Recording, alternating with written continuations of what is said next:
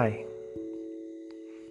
मैं युवराज श्रीवास्तव वही आपका पुराना दोस्त, कहानियाँ लिखता हूँ। आइए आपको सुनाता हूँ अपनी लिखी लव स्टोरी तो आइए, आपका स्वागत है मेरे यादों के शहर नराह में। हाय, मैं युवराज श्रीवास्तव कहानियाँ लिखता हूँ। आइए आपको सुनाता हूँ अपनी लव स्टोरी तो आइए, आपका स्वागत है मेरे यादों के शहर नराह में। वो कहते हैं ना कि इंतज़ार में वक्त बहुत मुश्किल से कटता है। मानो लम्हों को इन मुट्ठियों में रोक रखा हो किसी ने। इतनी देर में ना जाने कितने ही लोग उस रोड से गुजर चुके थे, पर वो नहीं आई थी। वो कौन थी वो? वो मेरे उम्र भर की सबसे खूबसूरत एहसास। वो जिसको देखने के लिए शायद एक चौबीस घंटे भी मुझे कम पड़ते हो। पर क्या उसे पता था कि कोई पागल उसका इतना वेट करता है? मन में चल रही इन सारी कश्मकश को अचानक से मानो दल ने थाम लिया हो। वो आ गई थी। और मेरे दिल की धड़कन शायद वो जो डॉक्टर्स की प्रेस्क्राइब्ड 120 अपॉन 80 वाली होती है ना? उसको कब का नहीं क्रॉस कर चुकी थी। इतना खूबसूरत कोई कैसे हो सकता है? स्काई ब्लू सूट उसका मानो आसमान से किसी परी ने बुना हो। और वही बेलौस सा अंदाज हमेशा की हमेशा की तरह सावन के काले बालों से खुले उसके बाल। वो साथ ही तो पड़ती थी मेरे। साथ?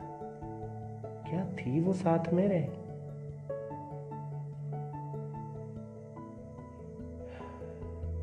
इन एक सालों में रोज़ाना उसका इंतज़ार करता हूँ पर कभी उसका साथ नहीं पा सका। पर यार, ये दुनिया की डेफिनेशन के अकॉर्डिंग वाला तो साथ नहीं था ना? बस कहते हैं ना कि इश्क में बावरा जैसे अपनी महबूबा की एक परछाई बना लेता है। बस ऐसे ही कुछ थी वो मेरे लिए। युवराज, ज़रा कॉपी देना। उसने मुझसे बात की। वो जो होता है ना, एक लम्हे का ठहरना, वो जो होता है ना, इश्क में बेहोश होना, बस ऐसा ही कुछ हुआ था उस पर। क्यों करती वो मुझे नोटिस क्या था मुझमें? I was just a average looking boy and वो तो मेरे ख्यालों की रानी थी। था शायद कोई उसका? आज तक मैंने उसकी शक्ल नहीं देखी पर सबसे ज़्यादा नफरत मैं उसी से करता था। कहते हैं ना, वक्त कभी नहीं रुकता। मैंने बहुत कोशिश की कि रुक जाए, थम जाए। ये साथ का पढ़ना यूँ ही चलता रहे उम्र भर। पर मेरी और वक्त के इस कश्मकश में, मेरी और वक्त की इस कुश्ती में, वक्त हमेशा जीतता चला गया और बीत गया वो साल। बिछड़ गए थे हम। पर कहते हैं ना, इश्क साजिश बड़ी खूबसूरत होती है।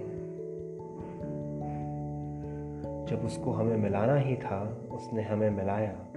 वो भी पूरे दो साल बाद। यूँ तो वक्त के बारे में कहा जाता है कि वक्त मुट्ठी में बंद रेत की तरह होता है। पर कभी कभी वो चिपक जाता है गुड़ की डली की तरह इन हथेलियों में। कभी कभी सोचता हूँ कि काश एक मेल बॉक्स होता ऊपर का। तो मैं ज़रूर इस बात की शिकायत करता कि दो साल मतलब पूरे six three zero seven two triple zero seconds लगा दिए हमें मिलाने में। अप्रैल की वो चिलचिलाती धूप भी आज मुझे खूबसूरत लग रही थी, जब इस धूप में मानो उसके बदन पर आप आबनूस की तरह सूरज की रश्मियाँ अटखेलियाँ कर रही इन six three zero seven two triple zero seconds के बाद मैंने उसको देखा था। आज भी नहीं बदली थी, बस थोड़ी समझदार सी लग रही थी मेरी वो। मेरी वो, ये कहने का हक मुझे किसने दिया था? उस लम्हे में मुझे नहीं पता या शायद दिमाग ने सोचना मुनासिब नहीं समझा। बस पता है तो इतना सा कि वो जो होती है ना एक गुलाब की पंखुड़ी पर टिकी एक ओस की बूंद जिस पर दुनिया ढेरों शेरों शायरी करती है। पर उसके अकेलेपन को वो सिर्फ़ गुलाब की पंखुड़ी समझ सकती है। बस मुझ जैसे ओस के लिए गुलाब की पंखुड़ी सी दिखी थी वो। कहते हैं ना, आज के मॉडर्न प्यार के जैसे मैंने भी उसे फेसबुक पर बहुत सर्च किया। नहीं मिली वो। क्यों होता है यार? मैं आज अपने भगवान से लड़ रहा था कि जब मिलवाना नहीं था, यूँ दो सालों बाद उसकी झलक दिखाने का क्या फ़ायदा? और शायद मेरे भगवान उस दिन लिसनिंग मोड पर थे। Finally I got her number वे हमारे एक म्यूचुअल फ्रेंड्स हैं।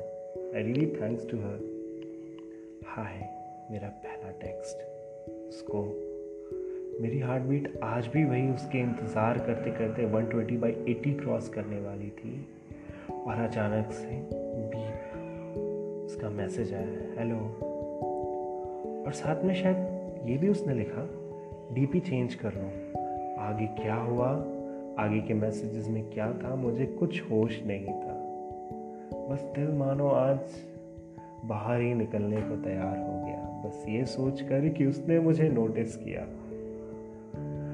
मेरी लाइफ का सबसे पहला फोटोशूट मेरी उसके लिए था। आज भी मुझे याद है, वो भरी दोपहरी में अपने फ्रेंड को जाकर तंग करना और रेड टी शर्ट में उसके लिए फ़ोटो क्लिक करवाना। और ये बातें ना जाने कब जज्बातों में बदलती चली गई, हमें पता ही नहीं चला। आई लव मैंने उसको बोल दिया और फ़ोन बंद कर लिया।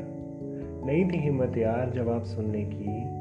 और ऐसे मौक़ों पर दिल में हमेशा बुरे ख्याल ही आते हैं। चार घंटे बाद जब फ़ोन ऑन किया, बीप बीप बीप, कुल तीन मैसेजेस आए थे उसके। मुझे थोड़ा टाइम दे दो। हेलो, कहाँ गए? और मेरा और मेरे भगवान का फिर से बवाल शुरू हो गया। था कोई पास उसका यार? पर मैं उसको कैसे समझाऊं? मुझे नहीं फ़र्क पड़ता उसके पास से। मुझे तो बस उसके साथ जीना था। मुझे बस उसके साथ खुश रहना था। मुझे उसके साथ रोना था। आज मैंने सोच लिया था। आज मुझसे ये सारी बातें बोलने वाला था। पर मैसेज पर नहीं बोल सकता था।